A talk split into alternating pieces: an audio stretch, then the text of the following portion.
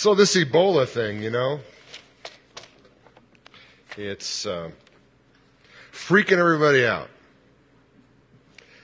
Many of you might remember Kyle Skaggs. Uh, Kyle um, is getting married to his fiancée this coming weekend. I'm doing the wedding down in Dallas, Texas.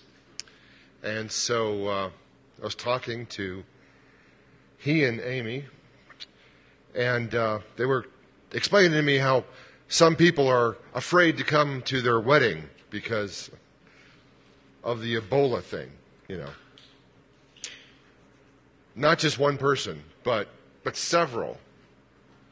So people are freaking out about it because, uh, you know, it can be contagious in certain phases of the disease. So,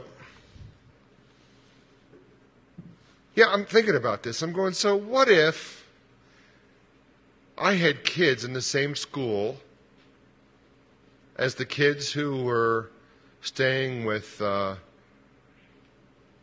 Thomas Duncan, is that his name? The uh, ground zero case for the U S Would would I would I let them go to school? And I'm thinking, maybe I keep them home for a while, because you always want to be really, really careful with your kids. Or what if uh, I worked at that hospital with people who had been treating Thomas Duncan during his most contagious phase? Would I want to go to work? Would I want to have lunch with those people? Would I carpool with those folks? And I'm thinking, hmm, well, maybe, you know, just to be on the safe side, I would just drive myself every week instead of going in the carpool. And so this picture begins developing in my mind about the kind of isolation that maybe people who are suspected of even contact with folks who have Ebola have to go through. All of a sudden, you know, people stop inviting you over. They don't want to hang out with you. I mean, if you're an introvert, I guess that might be fine. But even after a while, if your close friends are not coming around, it's going to affect you and the way you feel about life and about yourself. Yeah. Ebola, this freaky thing. People are going nuts. I mean, honestly, you have a better statistical chance of having been married to Rush Limbaugh in the U S than you have of having Ebola right now. Did you know that? A much greater chance of having been married to Larry King. So it's a not a really high risk. Now, I'm thinking about those people who contract Ebola, the thousands and thousands of people in Africa who are afflicted with this disease. And, you know, if you're... I tend to close my emotions off, my heart off. I, I don't think about them in personal terms. What it must feel like to be ostracized and isolated and go through the pain and then die. Um, and then I started reading a couple weeks ago for this sermon today, and I've come to a conclusion, and that is that when it comes to that kind of stuff, leprosy is way worse. Because not only were lepers shunned in that society, but you could live with that disease for years. Decades of no human contact. No one touching you, ever. Levitical law says that if a person has contracted leprosy, they have to come into the community uh, in certain clothes, tattered clothes, with the half their faces covered, and yelling out, "Unclean! Unclean! Unclean!" And I'm thinking, what kind of number must that, must that do on your self-image? I mean, you don't yell out, I have leprosy. What you're saying is, I am unclean. Get away from me. Stay clear. Don't touch me. And yet I long to have a conversation, to be in community, to have someone touch me, because it's been decades since I felt the embrace of my wife or held my children in my lap. And slowly what happens is that the disease begins to take its toll on your body. So I've got a few slides, and for those of you who are weak of, of stomach, um, there's a warning slide coming up here that says maybe you want to close your eyes or turn away while I show what lepers actually look like. The first slide is actually from uh, eighteen hundreds, and uh, this person has leprosy all over her face. Or it could be a guy, I can't really tell. What happens is, is that the bacteria begins to affect uh, your, your nerve endings and your extremities and your face and your hands and your feet, and uh, the body sends fluids and antibodies to go and to try and encapsulate the bacteria, to try, to try and close it off from the rest of the body from spreading. And so these big nodules start to form all over your face. It was called lion's disease sometimes because it made one look somewhat like a lion in the face. And it especially liked the mucous membranes, and so it would attack your nose, and pretty soon the bacteria would eat away at the cartilage of your nose, and your nose would go flat. Show the next slide. And, and it would affect your hands and your extremities, and what would happen to be very, very painful for quite some time while it attacked your nerve endings. You wouldn't want to bathe the sores. You wouldn't want to do anything because it was so excruciating. But what would happen after a while, your nerve endings would die. And when that happened, you wouldn't feel any pain at all. So you could knock your hand against something or cut your fingers and never know that you were injured. I mean, sometimes pain is good, at least as a warning sign that things aren't right. And so a secondary infection would set in, and you would lose that finger, lose those toes. Show the next slide.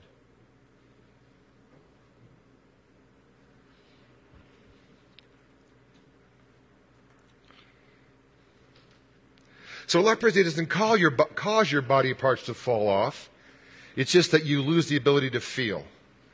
And secondary infections cause fingers and toes to become shortened and deformed, and cartilage is absorbed into the body. This is what we're talking about today. These are the people who were shunned by society. Leviticus. Levitical law said they had to shout out that they were unclean, but the leaders of the community made sure that it was wrong for anyone to even touch you, although that really can't be found in the Bible.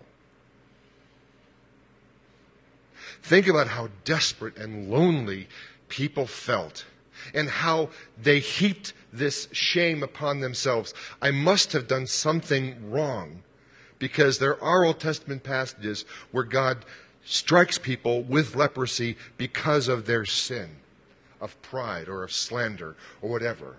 King Uzziah, Miriam the prophetess, people, it seemed, who were in God's fairly good graces, and then all of a sudden, because they slipped up, they have leprosy. And so very often you're thinking, what? I must have done something bad. It's just me God doesn't like. God hates me. And that's why this happened. We're going to look at Jesus' interaction with a leper as we continue in the Gospel of Mark this morning, chapter five, verse twelve. I'm going to take it in chunks, a verse at a time. When Jesus was in one of the towns, a man came along who was covered with leprosy. When he saw Jesus, he fell with his face to the ground and begged him, "Lord, if you are willing, you can make me clean."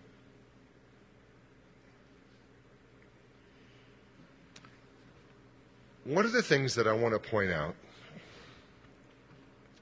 is that Jesus is in a town where lots of people live.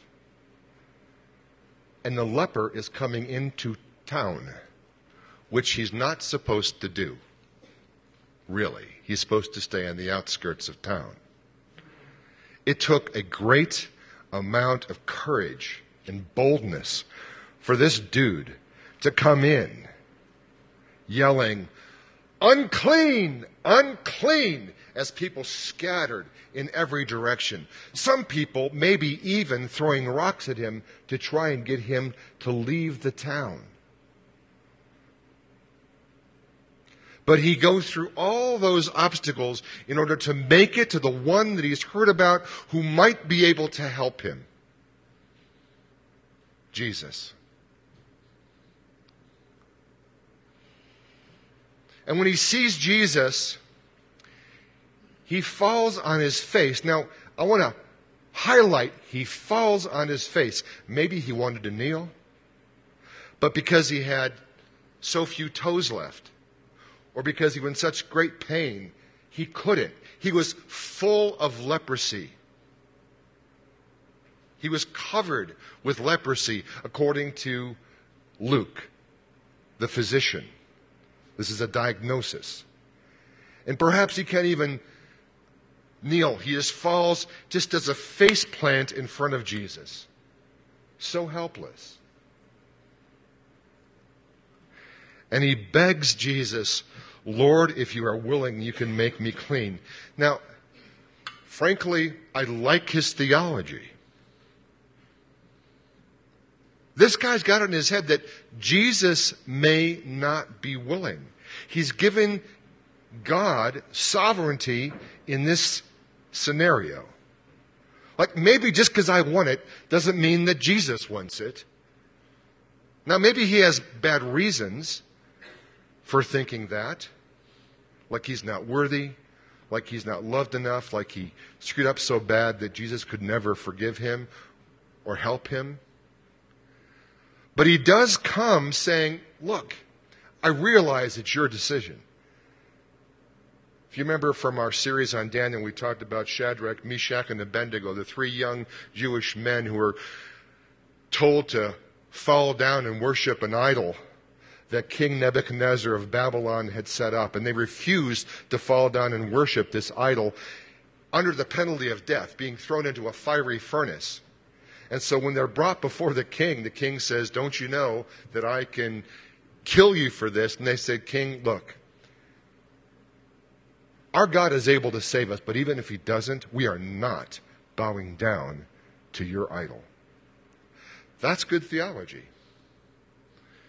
Just because I want it really, really badly doesn't mean God's going to do it. There's no name it and claim it here. There's no blab it and grab it.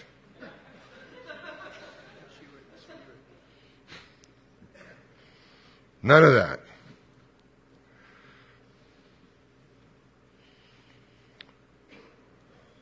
But there's a holy boldness that he even approaches Jesus this way. And he's depending upon Jesus' mercy. Always a good move, by the way.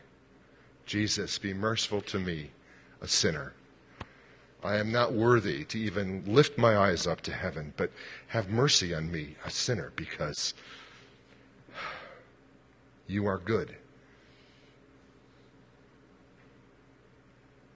So I don't think this is a lack of faith in any way, shape, or form.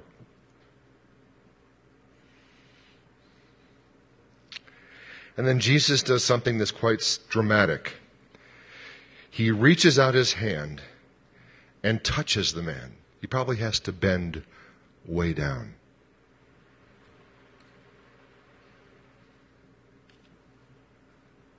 Perhaps the man had not been touched by anyone in twenty years. But Jesus reaches down, and even though the man is grotesque, he touches him. I wonder what that felt like for him.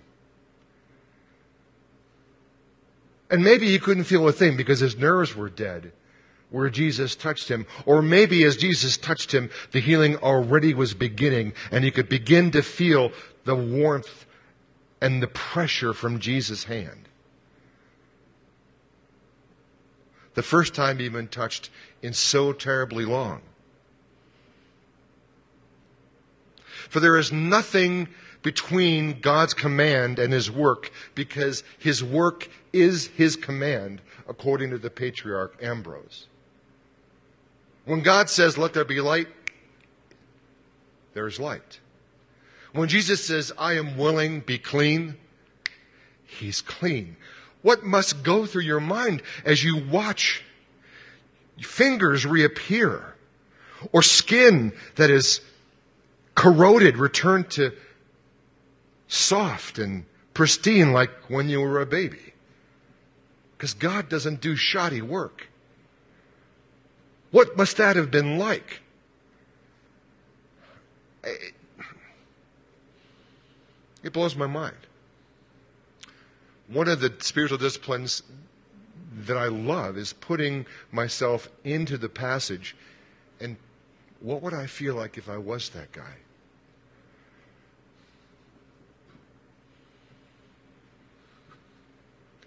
Imagine taking your face up off the dust and looking at Jesus for the first time. You might have even been partially blind because of the disease attacking the mucous membranes around your eye. Eyes were known to fall out. But with sight totally restored, you look up and the first thing you see is Jesus.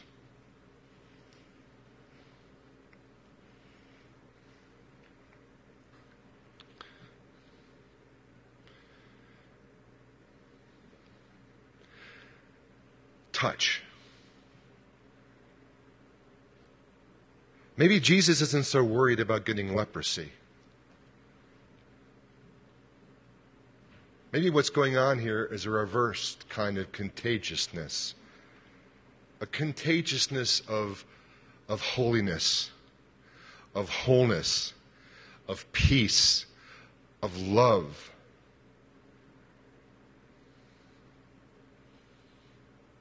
You know, if you're an atheist, you got to be careful of hanging around Christians. Because you never know how their touch is going to affect you. And there's those open Bibles with those words, and there's other books that are just haphazardly laid on the coffee table. And you've got to be careful if you're an atheist and you hang around Christians. When I was a young person, checking out Christianity, that was one of God's secret weapons. I didn't believe in Jesus. I didn't want to believe in Jesus. I wanted to believe that Jesus was a figment of people's imagination. But those pesky Christians were just so nice to me.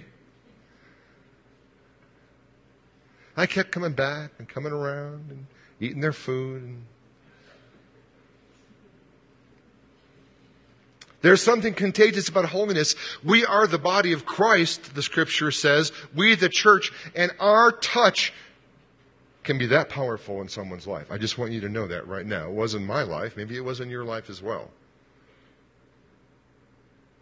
And touch is so terribly important to us, even from the time we're born. You know, if newborns don't get enough touch, they can die. There are actually Christian missionary women who volunteer to go to orphanages around the world and just cradle babies who have no one else to cradle them because the nurses are so busy with the scores of orphans and overworked. They don't get that attention. And so they just carry them and touch them and speak to them. When Mary and I were having difficulties in our marriage, we went to a marriage counselor.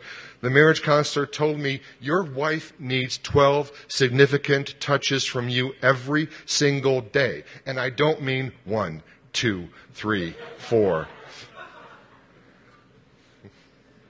Serious, that's exactly what he said.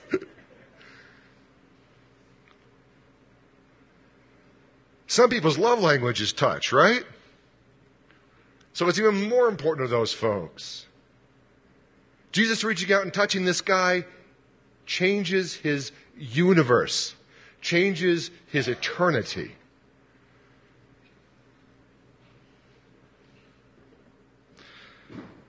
Let's go on to verse fourteen. Then Jesus orders him, "Don't tell anyone, but go, show yourself to the priest, and offer the sacrifices that Moses commanded for your cleansing as a testimony to them." Don't tell anyone, but go, show yourself to the priest, and offer the sacrifices that Moses commanded for your cleansing as a testimony to them. Fran read some of those. These are intricate rituals for ceremonial cleansing. What is that all about? I mean, Jesus is healing people scot-free, no premium, no deductible, no copay. And then he says, okay, I want you to go through all this red tape. Or should I say red thread? That red thread intrigues me. There's some Bible scholars who say that there is a red thread that goes from Genesis to Revelation. A red thread dyed in the blood of Christ. You can see it from Genesis to Revelation. They talk about Jesus there. They talk about Jesus there. And all the way through the middle, you can see Jesus. There's even a red thread in the story of the walls of Jericho coming down, folks. That story, when I think about it, it's all grays and browns and dust, and it's got that red cord hanging from the window in the wall. And that passage from Hebrews that Amy read talks about this, that these sacrifices are all a picture of what's to come. It's like God's comic book, the Old Testament is, for Christians. It's your graphic novel. It's, it's pictures of what's going to happen in the New Testament with Jesus. So Fran read how two birds are supposed to be brought to the priest, and this bowl of water. And the first bird is you put the, the, the priest puts the sin of the person who's been cleansed from leprosy onto the bird, and then he kills the bird over the top of the water. In Genesis, the Spirit of the Lord was hovering over the face of the deep. I mean, that's what it reminded me of.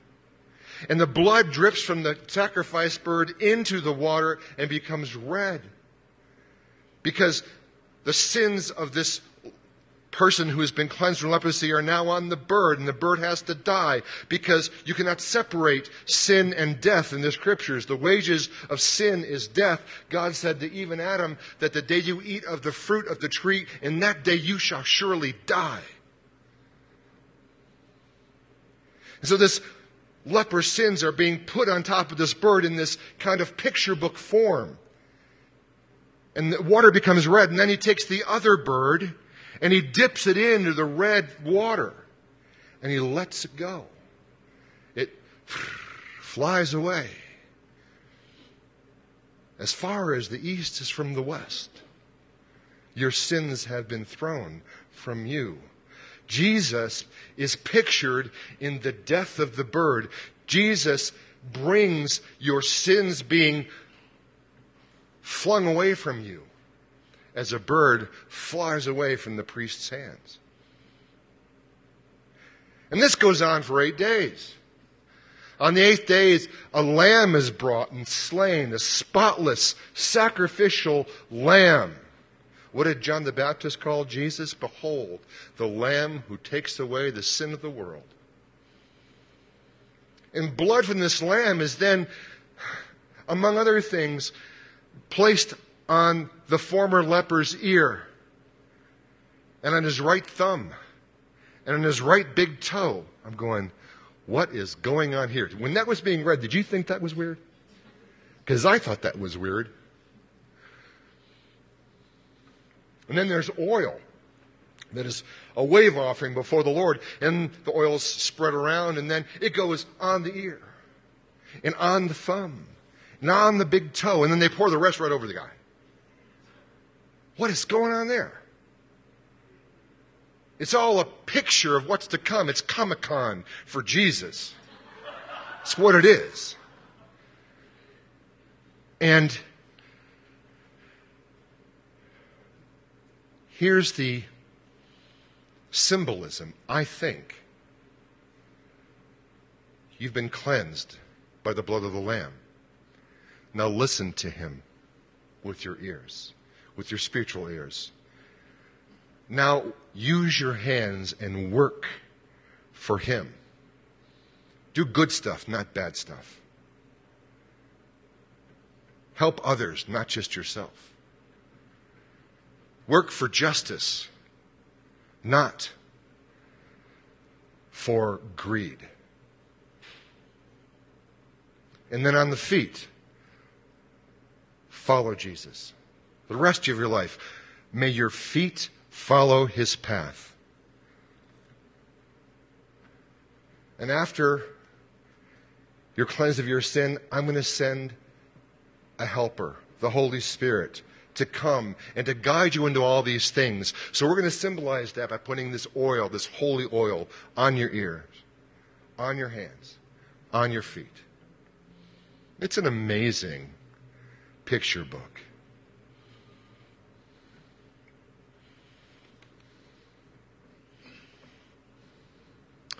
And then the man is supposed to go and do all this thing as a testimony to the priests.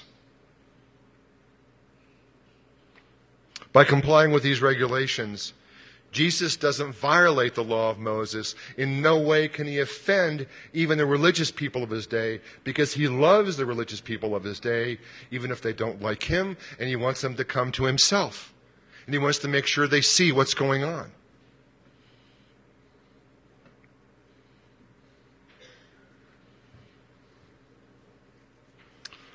Listen to God. Work for God.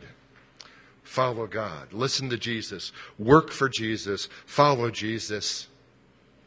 Old Testament comic book pictures. Let's go on to verse fifteen. Yet the news about him spread all the more, so that crowds of people came to hear him and to be healed of their sicknesses. No kidding. I'd come. I'd be in that line. I would make a beeline for wherever Jesus was if I had something wrong with me and I heard about this amazing healing, especially if I was another leper who had known this guy from the leper colony.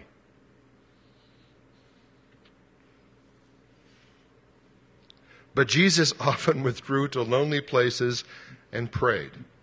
Okay, let's look at the picture. News spreads. Crowds of people come. Jesus withdraws to lonely places. Wait a minute. Jesus? What if you got there like a day too late? Did you ever wonder about that? You came to the town where Jesus was, and Jesus just took off to go and be alone. That would be devastating. That would be a cause for great anguish in prayer. God, why didn't you? Blah, blah, blah.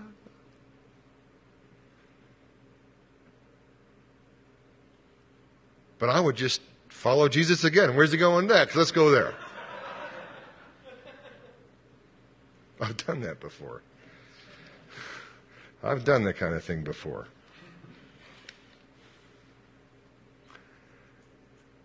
Wouldn't give up. I wouldn't give up. But he, Why would the Father call Jesus away to lonely places and pray when obviously he was having such a great effect where he was? Why would Jesus obey God when he was doing so well with the ministry? What I like about this passage is that Jesus takes care of the leper, and because he's listening to God, he takes care of himself.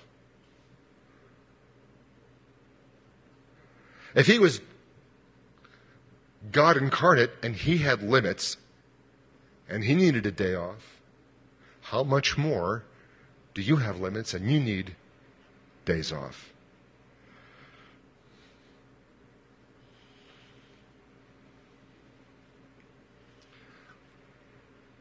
At Scum of the Earth, we're a pretty compassionate group. And we expend ourselves for other people quite regularly because maybe you've just got a lot of compassion for people. I know those among you who feel deeply for folks. It's hard for you to say, no, I can't help you because I need to be alone with Jesus. I need to refill my batteries. I need to hear his words for my life. And what he's saying right now is, come away with me, my beloved. We need time together. You're going to burn out if you keep this way. Or maybe you're one of those super type A individuals who is always driving, go, go, go, God. We're going to make the kingdom happen. We're going to right all the wrongs of society. And you don't want to stop because there's so much wrong with the world. Well, you know what? You need to follow Jesus' example to get away and pray, to be alone with God. The last two years at Scum, we have begun a prayer focus like we've never done in our whole history, and this is the reason. It's because we don't want to burn out. Bad things happen when you burn out. All kinds of, of temptations that you normally could avoid, you can't avoid anymore.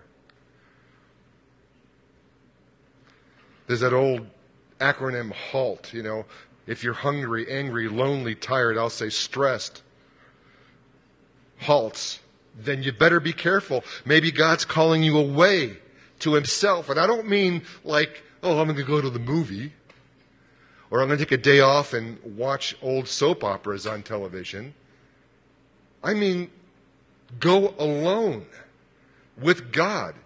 If you can do it any place in the whole entire country, Colorado's a great place for it. And maybe God will speak to you so that you can hear him and you don't burn out by doing things for him.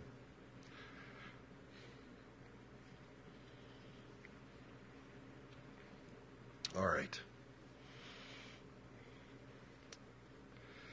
What's this got to do with us? In Second Chronicles twenty-six, the Bible talks about a Jewish king, King Uzziah. He's a pretty cool king, actually. Did a lot of great things, loved the Lord, but he got too big for his britches.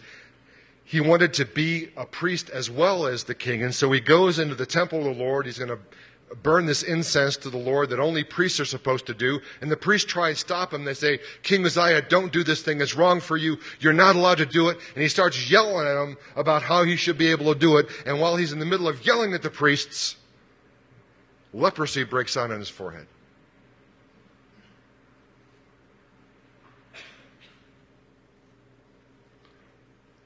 The prophetess Miriam starts to push against her brother Moses, becomes leprous. And in Isaiah chapter one, Isaiah, through the Lord's leading, gives us a clue. He says, the way that God looks at us and he sees the sin in our souls, it's like we're leprous to him. Like we have leprous souls. They're grotesque. They're oozing sores. We're missing digits. We can't see right. We can barely walk. We try to kneel in reverence. We fall flat in our faces. We don't know what we're doing.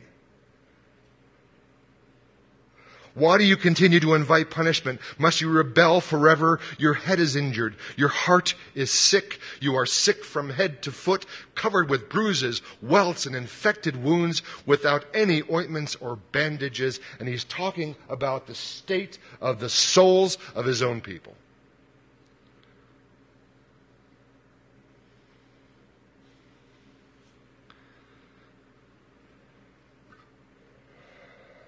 That's how we look. And we don't know that we're this bad because we live in this large leper colony called the earth, where everybody's infected. What are we to do? We go to Luke chapter five, and we see what this man did. I've kind of got four moves this guy makes that I think we need to follow. The first is to have courage to seek Jesus. Maybe you're not a Christian. Maybe you don't follow Jesus. You know what? People are going to give you a difficult time when you tell them you want to try and follow Jesus. You want to go to church. You want to go to a Bible study. What's wrong with you? Can't you stand up on your own two feet? Do you need a crutch like Christianity? Are you kidding? You want to be with those people? Those people are so bigoted. They're weird. Why do you want to do that? You weren't raised that way. We raised you this way. We're not supposed to be superstitious in our household. So it comes from your friends. It comes from your family. It comes from all sorts of places. And those thoughts in your head that say, you're an idiot. Stop it. Stay away from those Christians. They're going to make you like one of them, and you don't want to be that. You have to have courage, like the leper did, to push through with that stuff, no matter what kind of rocks are thrown at you, telling you to get away. Because sometimes it's hard to come to Jesus. It's not easy. I'm sorry. The church hasn't made it any easier for you. I wish it had. But we're a bunch of lepers too. And the second thing that this guy did was surrender. He fell flat on his face in front of Jesus. I remember when I had to surrender my life to Jesus, I had plans to make as much money as I could, to screw as many girls as I could, to drink a lot of beer, to have a really good time. And I knew that Jesus didn't want me to do that, and I had to surrender to him when I figured out he was real. I thought I was going to be a doctor. Jesus had other plans. I just wanted to be a doctor because of how it looked and how much money it made. So my motivations weren't that great. So I surrendered my life to him. Like, I don't know. Coming to Jesus is scary business. You know, he might make you do things differently. But if you're desperate because you know what a terrible shape your life is in, you fall at his feet and surrender and hope for the best. And this is the great news, is that Jesus touches us. He comes and he responds to our surrender with mercy, with grace, with love, with compassion. You can put the word, oh, what happened to the word touch? I forgot to put it up there. Jesus touches us. And this is not something you can control. I mean, honestly, if I could say a prayer and make you all feel Jesus' touch, I would, but I, I can't. It's kind of between you and him. You know, if he wants you to follow him from town to town to town, waiting for that touch, it's probably for a good reason. Because you need to follow him from town to town to town for a while before you're ready to really surrender. The next thing is obedience of the leper. So Jesus tells them to do this stuff, right, which is pretty long and involved. And when Jesus touches us and we come into his family, you know what? He's got some things for us to do and he's got some things for us not to do. And the way we go about this is going to affect the community around us. It's going to be a testimony to people who are watching from the outside as to what our lives look like. Just like the priest, we're going to be looking at this leper's life once he was healed. They're going to scratch their heads. They're going to go, hmm, man, he used to be so messed up, man. He would get wasted every weekend. And now, like, he's actually doing some writing. He's helping other people out instead of just doing his own stuff. This, I mean, you are so much kinder than you used to be before. I remember seeing one girl come to Christ, and she was such a biatch. I mean, she was terrible. She was, she was one of the meanest people I've ever met in my life. And she came to Christ, and it was like, wait a minute, what happened to you? You, I mean, not only was she pleasant to be around, but her face looked different. There was a beauty there I'd never seen before. Maybe because she was always scowling. But people see something as a result of your obedience to Christ that leads them to Jesus, because your testimony affects the community. And the last thing we've got to remember is that we have to retreat. We can't do it all the time, twenty-four seven. We've got to get alone with God. Come to the prayer night November fifteenth. It'll help put you in the right direction so you can do it on your own, one-on-one. If there's anything I learned while I was in sabbatical, it's that I was running too much. I needed to be alone with God. And I tried meditation, and I sucked at it. Let me just tell you right now, I was not good at meditation. I'd be sitting there with my eyes closed, trying to think about Jesus, and all I could think about was the birds tweeting outside, or the bus going down the road, or the gurgling in my stomach. I mean, it was kind of embarrassing. But I kept at it. I kept trying, you know, and I think that and some other forms, you know, I f- it, it had an effect. I feel closer to God now than I ever did before I left, so thank you for the sabbatical. And I hope that this kind of word in a sermon is part of the result of me taking time to retreat with God and listen to Him. So I'd like to invite you to come to Jesus. If you've never submitted your life to Jesus Christ, tonight would be a fantastic time. We're going to have some folks over there in the uh, Brown Prayer Room right during the last part of worship. If you would like to explore getting to know Christ more, I urge you to come to the prayer room and let us pray with you. Or maybe, you know, you've been following Jesus for quite some time and you just want to get into a deeper communion with Him. You've got some uh, surrender to do. I ask you to have courage to come back and get some prayer, to surrender to God, maybe with the help of a brother or a sister, so that you can experience Jesus' touch again, so that you can be obedient to the best of your ability and begin living a life that would bring glory to Him.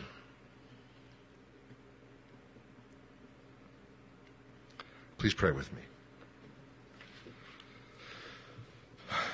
Jesus, I am overcome by your majesty.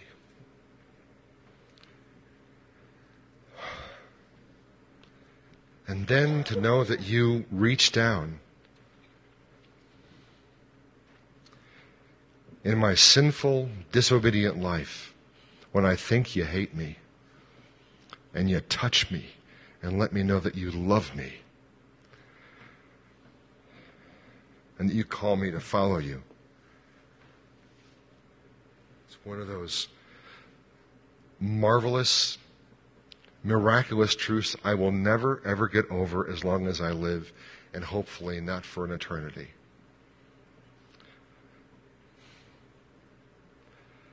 Jesus, help us to see our souls as they really are. And give us the grace to come to you, because we can't do it on our own. We need your help. We're fallen before you now. touch us. It's been so long since we felt your touch. In your name we pray. Amen.